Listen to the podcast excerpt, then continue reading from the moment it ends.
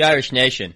The Freeman era started off with a flurry, followed by a collapse of epic proportions as Notre Dame blows a 28 7 lead, loses the Fiesta Bowl 37 35, the single biggest blown lead for a Notre Dame team since 1991. New coach, new era, all the hype. Unfortunately, the same story. ND comes up short again on the biggest stage, despite a much more favorable matchup this time against Oklahoma State compared to say Alabama, Georgia, or Clemson. Um, oddly, if you were monitoring the lines closely, it swung at the last minute for this game to where uh, Oklahoma State um, was actually favored by a point. So we talked about Notre Dame being favored going into this game. Technically, at, at, at the at kickoff, Notre Dame was actually uh, an underdog by a point. Not really sure exactly what what swung that, but um, worth mentioning. Regardless, this one certainly stings, no doubt. Punch to the gut, uh, and 2022 uh, began on a really sour note for Irish fans. We were going to recap this game in the same show as recapping season grades for the team and looking ahead to the 2022 season. But this was such a fun season, such a great group of young athletes to cheer for. So we're going to bifurcate this Fiesta Bowl loss. We're going to focus just on the Fiesta Bowl here in this show and then come back and recap the season and, and look ahead to next year in, in a separate show that we'll try to get out in the next week. So with that, let's dive into the Fiesta Bowl. Hello, darkness, my old friend. I've come to talk with you again. Hello, darkness, my old friend. Of course, the famous Simon and Garfunkel song, The Sound of Silence, popularized by the sitcom Arrested Development. A fitting transition to this segment for Notre Dame fans who have seen this show before. Notre Dame falls short yet again in a New Year's Six Bowl, not having won on that stage since the 1994 Cotton Bowl. We're going to break this recap up into two parts. First, we're going to recap the game and, and the advanced metrics that provide some context of what happened and, and where things went wrong. And then we're going to look at a couple of key takeaways that have bigger picture impact for where this team goes forward and how Notre Dame fans should try to contextualize this game uh, for the state of the program heading into next year.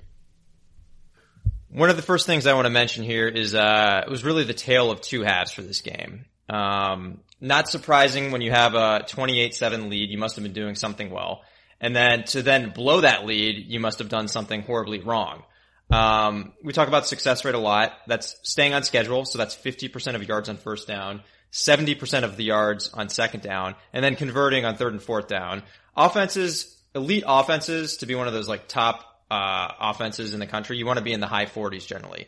Um, Oklahoma State, their defense was very effective at limiting opposing offenses' success rates. They were actually, they allowed the sixth lowest success rate in the country at just 36%. Well, in the first half, ND essentially had it figured out. They had a 49% success rate against one of the top defenses in the country. That's about as good as a job as you could have hoped for. Um, however, in the second half, it plummeted all the way down to 29%. Uh, quite, again, quite a dramatic drop.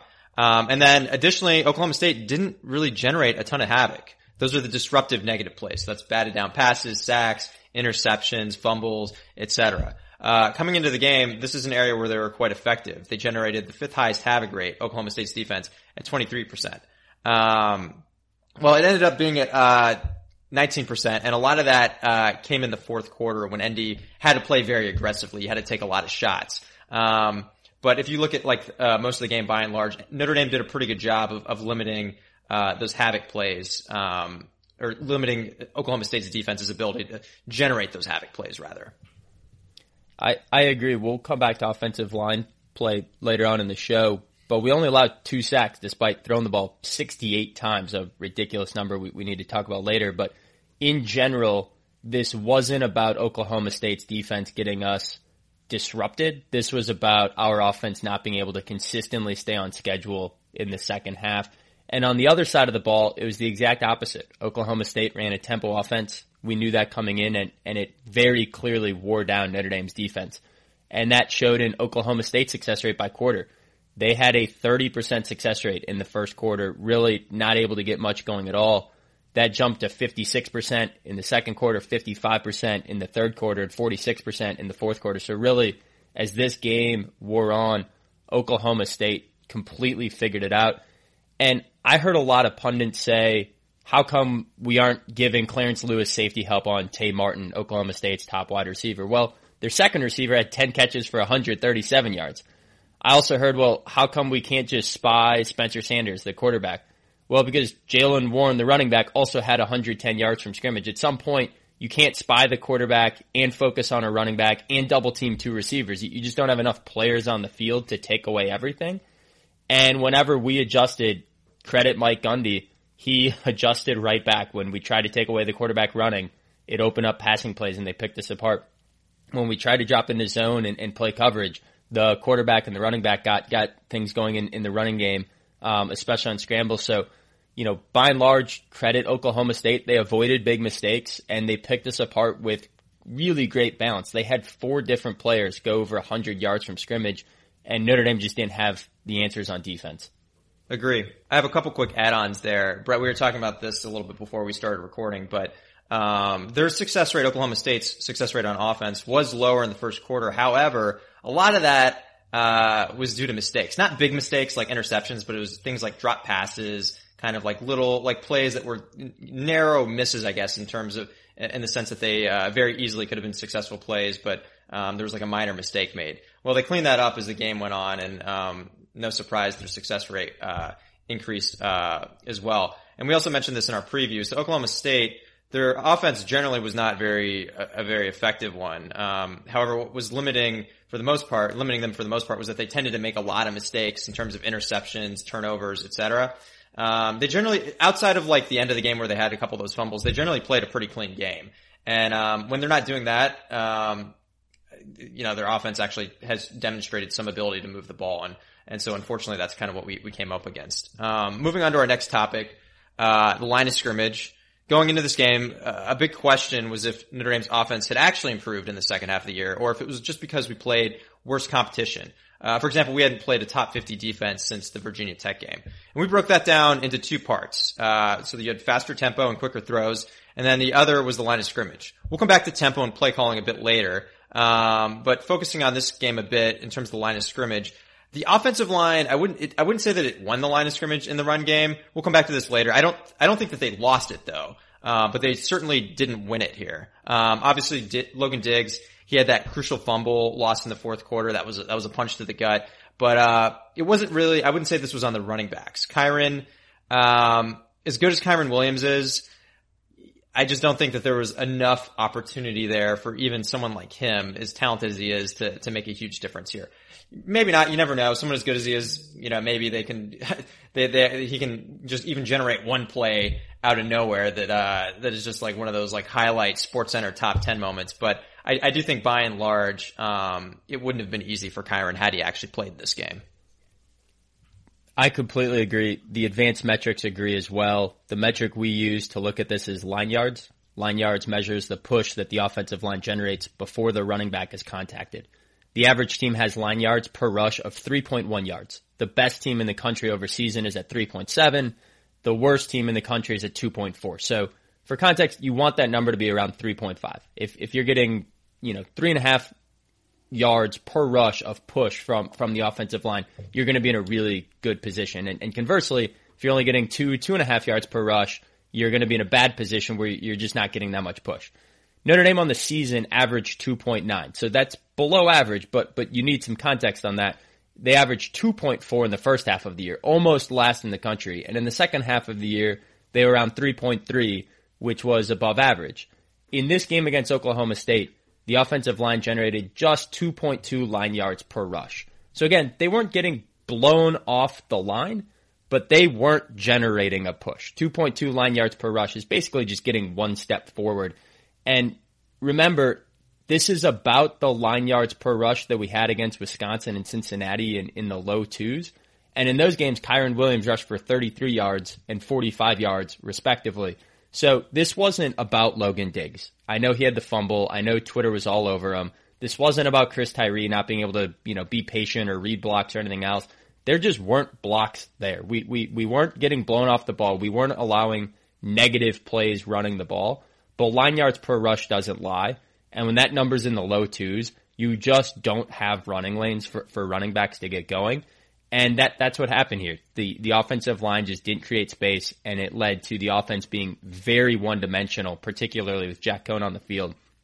And we'll get back to play calling, but it led to us throwing the ball 68 yards. It led to us getting into a shootout, um, in, in against a tempo team that is used to playing tempo. We're not used to playing tempo. And so with that line yards per rush at, at 2.2 in this game, really tough uphill sledding to, to find sustained success for four quarters for, for the offense. Yep, and so we did say that uh, the Notre Dame offensive line didn't lose the line of scrimmage. Um, if you look at the the line yards, the, the, stat that Brett mentioned, like yeah, certainly, I think from like a running the ball standpoint, not a huge sample size. We didn't run the ball that much. Uh, part of that is because we clearly were not really getting a whole lot of push there.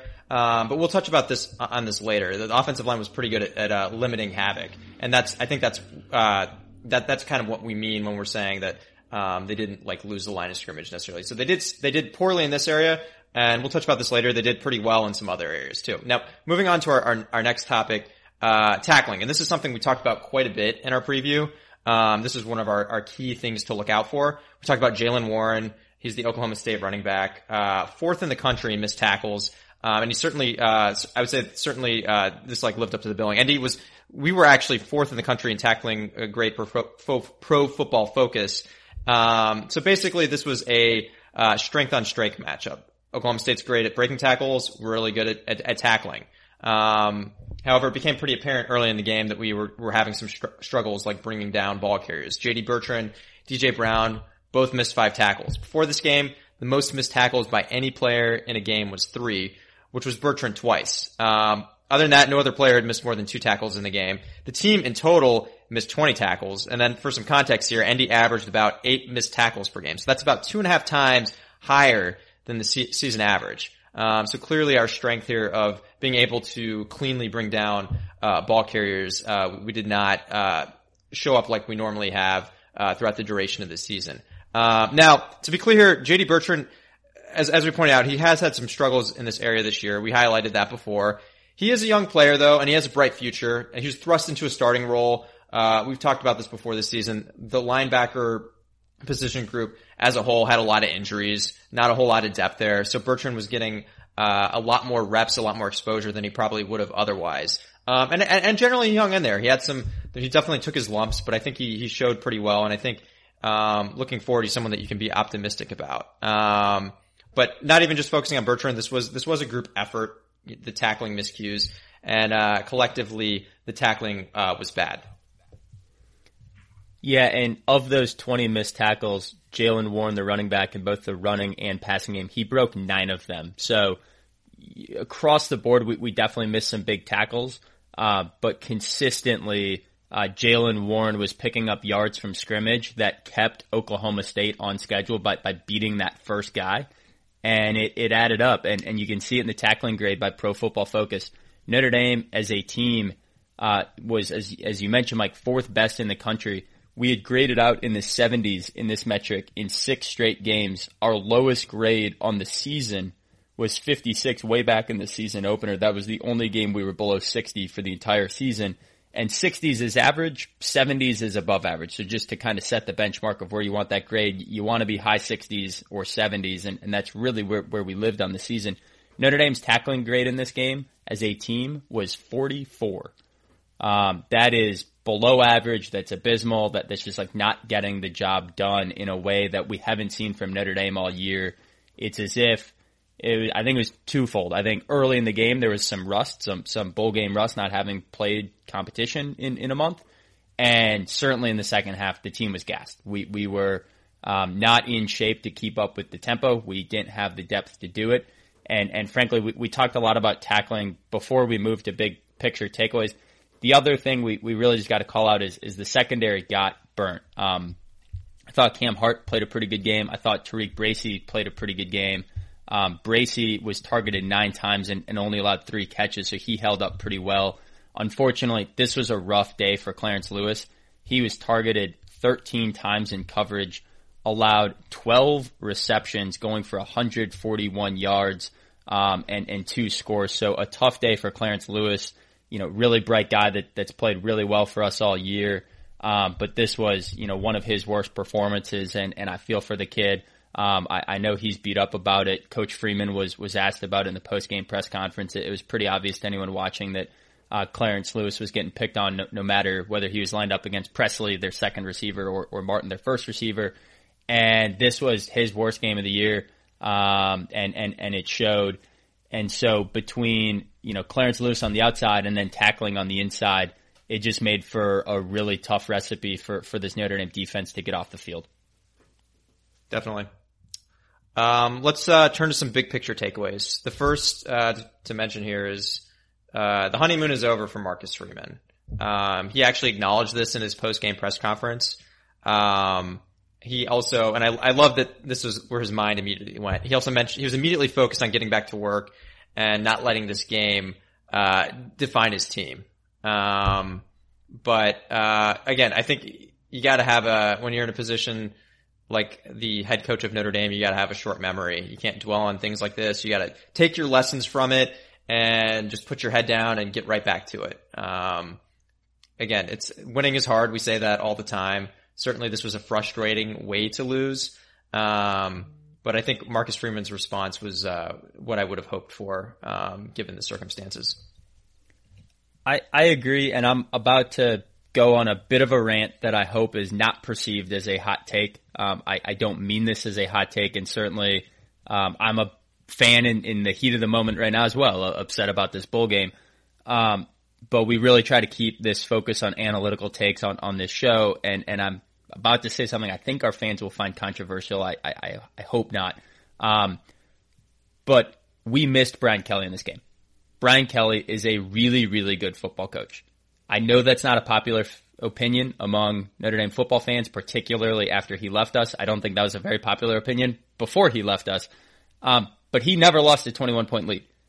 And there's a reason why he uh, has the longest active win streak against unranked teams. And there were times where uh, a lot of times Notre Dame fans criticized him for getting conservative with the lead. Well, he got conservative with the lead because he wasn't caring about dominating teams. He was caring about winning the football game. And in this game, we had a 28 to 7 lead and it was 28-14 after the half. And we proceeded to pass on 28 of 29 offensive plays. And if you include the last drive of the game, um, which I put in the garbage time bucket because we were down two scores with a minute left, that was 36 of 37 plays. And we'll, we'll come back to Tommy Rees next in, in play calling, but that's just a total head scratcher. And there's a reason why Kelly had so much sustained success. He's, he's a very, very good in-game coach. And I have all the confidence in the world that Marcus Freeman will get there. I'm very optimistic about the hire. But Notre Dame fans need to realize that in the near term, there will be some lumps. Uh, Marcus Freeman, especially in in-game situations, is not as experienced and is not as good of a coach as Brian Kelly today. He might be a better recruiter. He might be better at player development. He might be better in the long run. But in, in the near term, there will be hiccups. Uh, I was hoping that that wouldn't happen in this game. I was hoping, you know, that might happen in Columbus next year in, in the season opener against Ohio State. It might happen against Clemson next year against Dabo Swinney. I was hoping it wouldn't happen on this stage in this game, and it did. Uh, we were not prepared with the best scheme. It was clear that Oklahoma State was dictating tempo.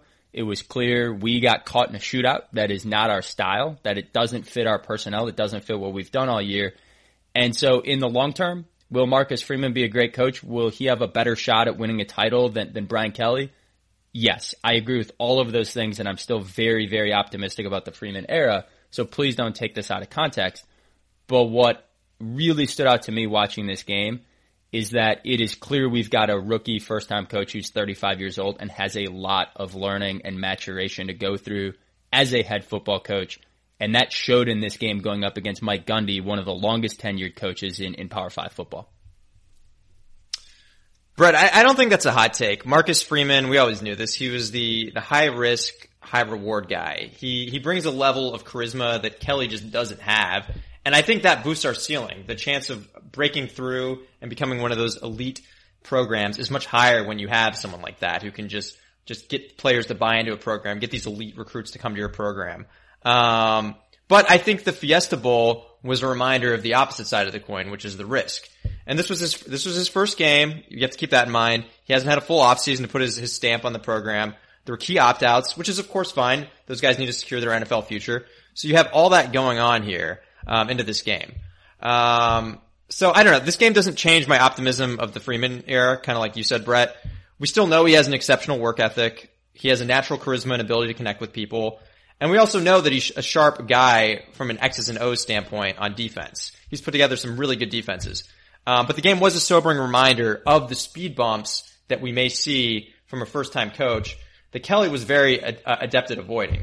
Um, Kelly really had about as stable a program as you could have you could have hoped for, and I, I do think in this game, if you had that going in, um, I don't know. This just seemed seemed like the type of game that Kelly, you know, wouldn't lose. Of course, there are a couple examples in the past. I think like Michigan and Miami. Those are those are the two that immediately come to mind where we inexplicably had like a bad performance. But by and large, Kelly was really good at, at showing up for these types of games. A game where we have a good opponent, but maybe not one that's like totally elite where we're outmatched, but a good opponent with a winnable game.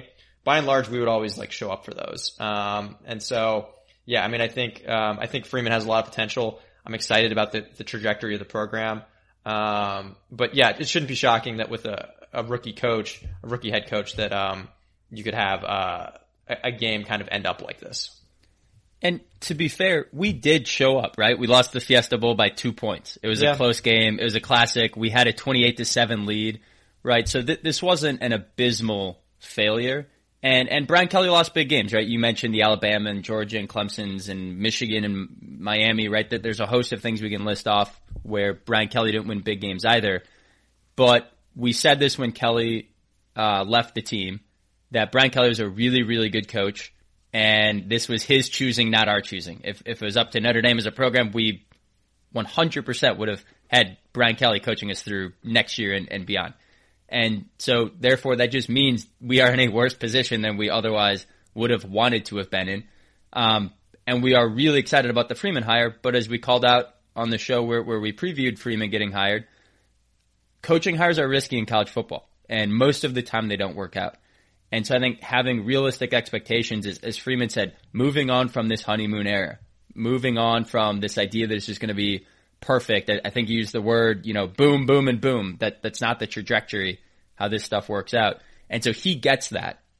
Marcus Freeman 100% gets that and knows he's got a lot of work to go do. We Notre Dame football fans also need to be realistic about that. Turning to the other coordinator in this game, Tom Rees. Now I'm going to be a begrudgingly old fan here, uh, going off on both coaches in this game. We mentioned it already. Rees called pass plays on 28 of 29 snaps in the second half were passes when this game was still in hand, with Notre Dame either leading, tied, or trailing by six points or less. So when we had the ball with a chance to extend the lead, take the lead, or, you know, come back, we passed on 28 of 29 plays. That just doesn't work. I get it. The running game wasn't working. We mentioned line yards was not good. We weren't generating a push on the offensive line. In the first half, rushing plays had a 15% success rate and pass plays had a 64% success rate. So by no means am I suggesting we should have started pounding the rock. This is not a quote unquote run the damn ball podcast. However, it's important to know that on the biggest stages against elite defenses, you need to be able to throw the ball. I totally 100% get that. Time and time again, we've seen this in games against Georgia, Clemson, and Alabama, just for a few metrics here. If you look at the Georgia 2019 game, the Bama Rose Bowl, Clemson in the ACC championship game, and Clemson back in the 2018-19 Cotton Bowl, Notre Dame's leading rusher averaged about three yards per carry in each of those games.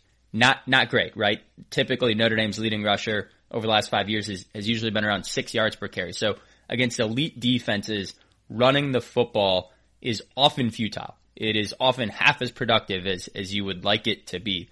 So running against elite teams um, is not always sustainable. So I totally get throwing the ball. I totally get throwing the ball on the majority of plays.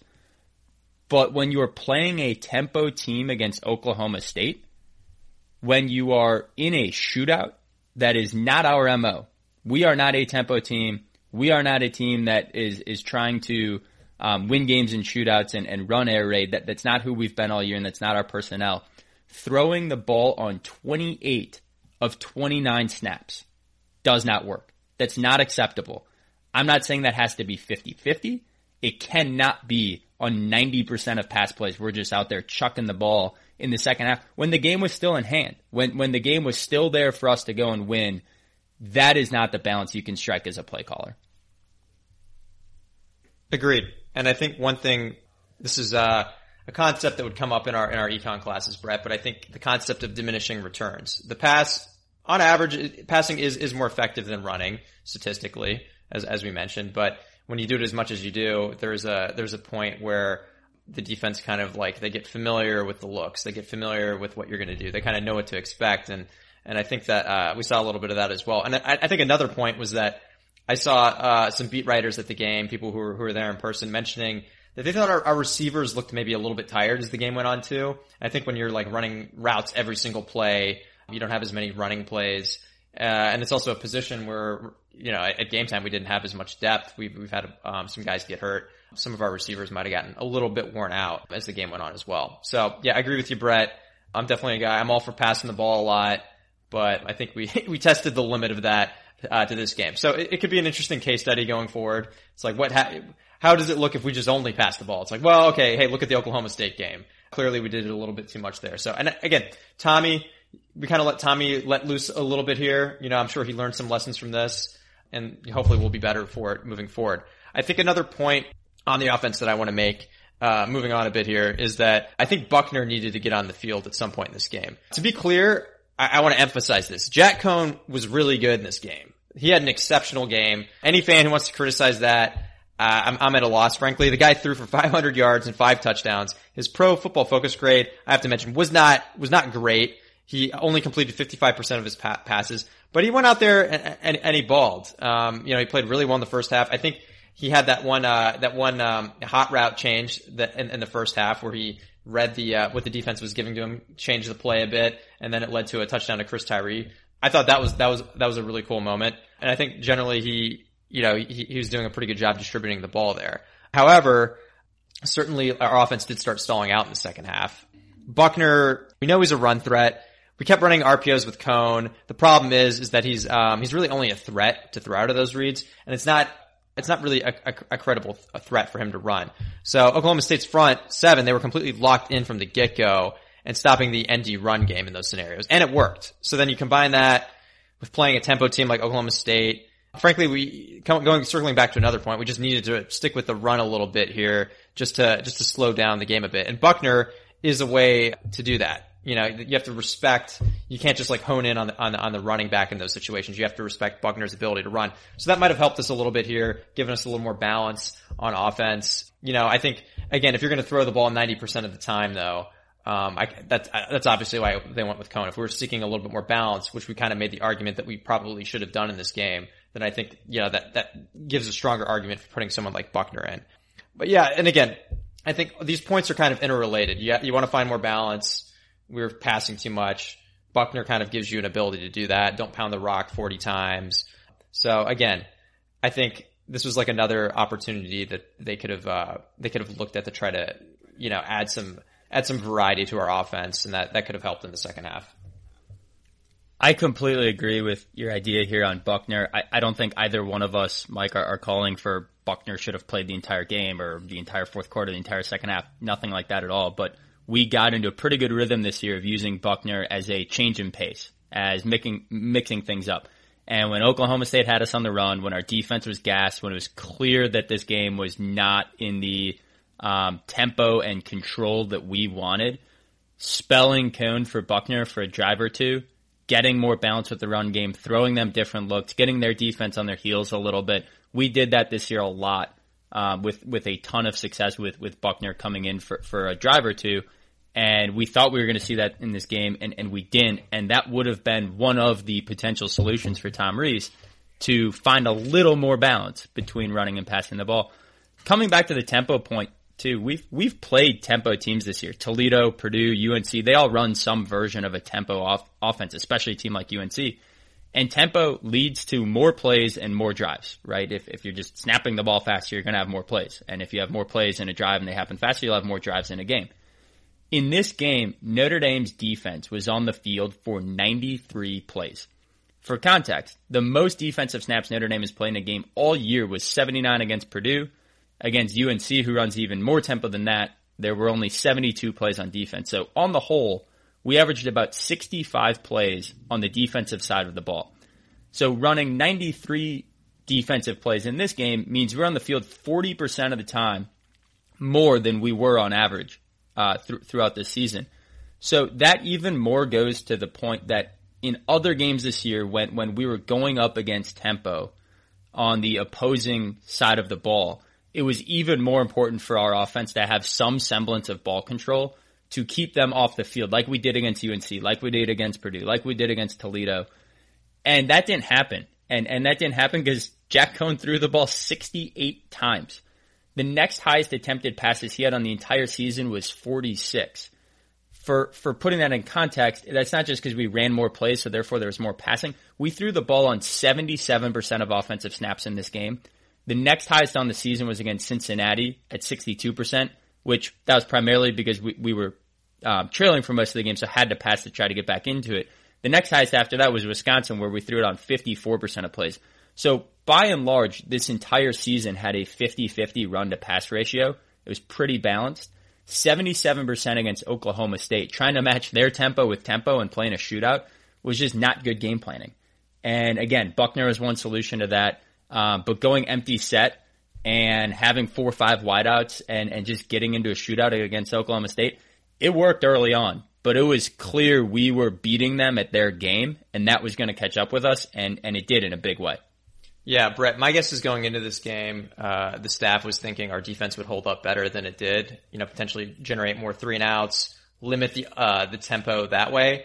Um, so I guess I, I, when you consider that, I can see why maybe they were more open to this, uh, offensive approach early on. And like you said, it did, it did seem to work early on. However, um, we didn't really seem to adjust it kind of as the game went on. As the tempo kind of started to wear us down a little bit, we didn't really adapt our game plan. Like you said, like Buck, you know, uh, doing more run plays. And one way you do that is, is with Buchner. Like those, those two points I think are interconnected in many ways. Um, and we didn't, again, we didn't really do that. Um, and that could have been one way to, to again, limit our defense and our team from getting completely worn down. Um, so yeah, I mean, I think, um, and, and, and I think frankly, when it got, the game got, when it got to a certain point in the second half where even if we started doing that, it was kind of too late. We were already worn out. You know, when when when your guys are tired, you can make any amount of adjustments, and it's really not going to matter just because they're not. Just the energy level is just completely, you know, they're completely tapped out at that point. So again, disappointing. I would have liked to have seen those adjustments. Again, hindsight's twenty twenty. It's easy to, to uh, sit in my chair right now and criticize these moves. Um, I mean, the game plan, I'm sure, was really well thought out going in, but uh, clearly, like as the game went on, it, it, wasn't as effective, and there weren't any adjustments made that really um, mitigated what Oklahoma State was doing. Um, now, moving on, we're gonna be a little more positive here. Uh, we want to focus on some things about this game that actually make us excited moving forward. And the first thing I want to focus on uh, is the offensive line. We talked about how they had some lumps with the run game, um, but they were certainly better, I think, in limiting havoc and in, in the pass game. Um, again, in terms of limiting the line of scrimmage, some of that we mentioned that was Rees's scheme and game plan and personnel not getting Buchner in the game. But outside, I think outside of the run game, they played pretty well. We mentioned Oklahoma State's havoc rate. Uh, they average about 24% on the season. That was about top 10 in the country. And, um, and that was, that was led mostly by their front seven. So 17% of that 24% came from the front seven. That's the most havoc generated by any front seven in the country. Basically as disruptive a front seven as you can have. And in this game, their front seven actually only generated 7%. So a pretty big drop off from what they usually do. Um, for reference, a 7% front seven havoc, that would actually be dead last in the country over the course of the season. So for one of the most, uh, one of the most like, uh, impactful, uh, effective front sevens, our offensive line did a really good job of limiting them. So we didn't, as we mentioned, we didn't generate a push in the run game. Uh, but on 68 pass attempts, which is the bulk of what we did in this offensive game plan, Coan was only sacked twice, which was a huge issue earlier in the year. And the offensive line, again, they, they didn't win it, they didn't lose it, but I think they held their own. And it's a really young offensive line. It was led by underclassmen. Blake Fisher, I mean, heck of a performance by him. He only played, I don't know, a handful of snaps in the first game. Uh, was injured for most of the year and then just gets slotted right back into this.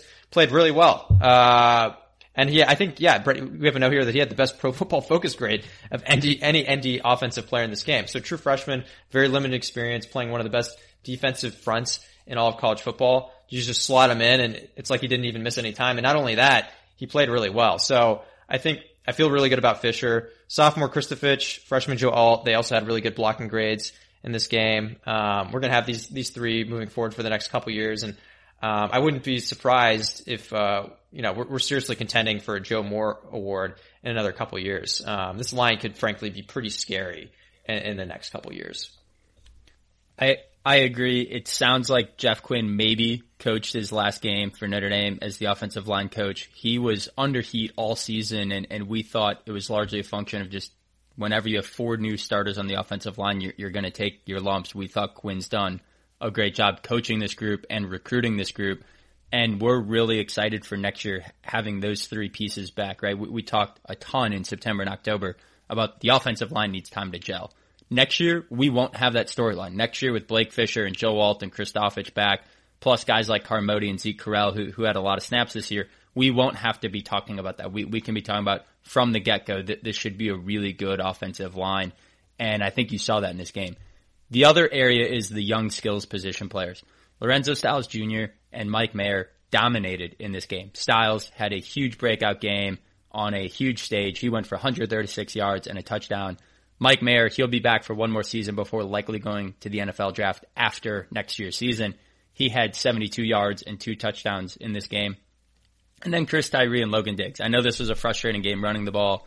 I know Diggs had the big fumble and, and he was personally very upset about it, had a very um, emotional tweet apologizing to, to ND Nation um, af- after this game. So really feel bad for, for Diggs, but I'm sure he will be back stronger for it.